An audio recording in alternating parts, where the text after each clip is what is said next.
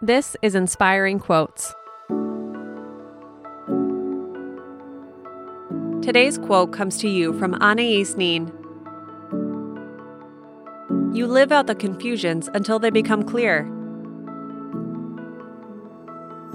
Anaïs Nin was born in Paris to Cuban parents, and she was a prolific writer who detailed the intimate details of her personal life in numerous journals, many of which were eventually published.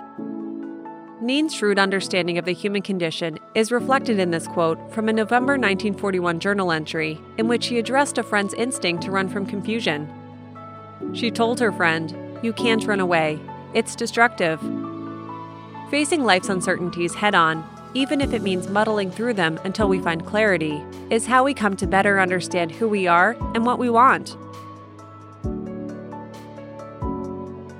Have an inspiring day, and we'll see you tomorrow.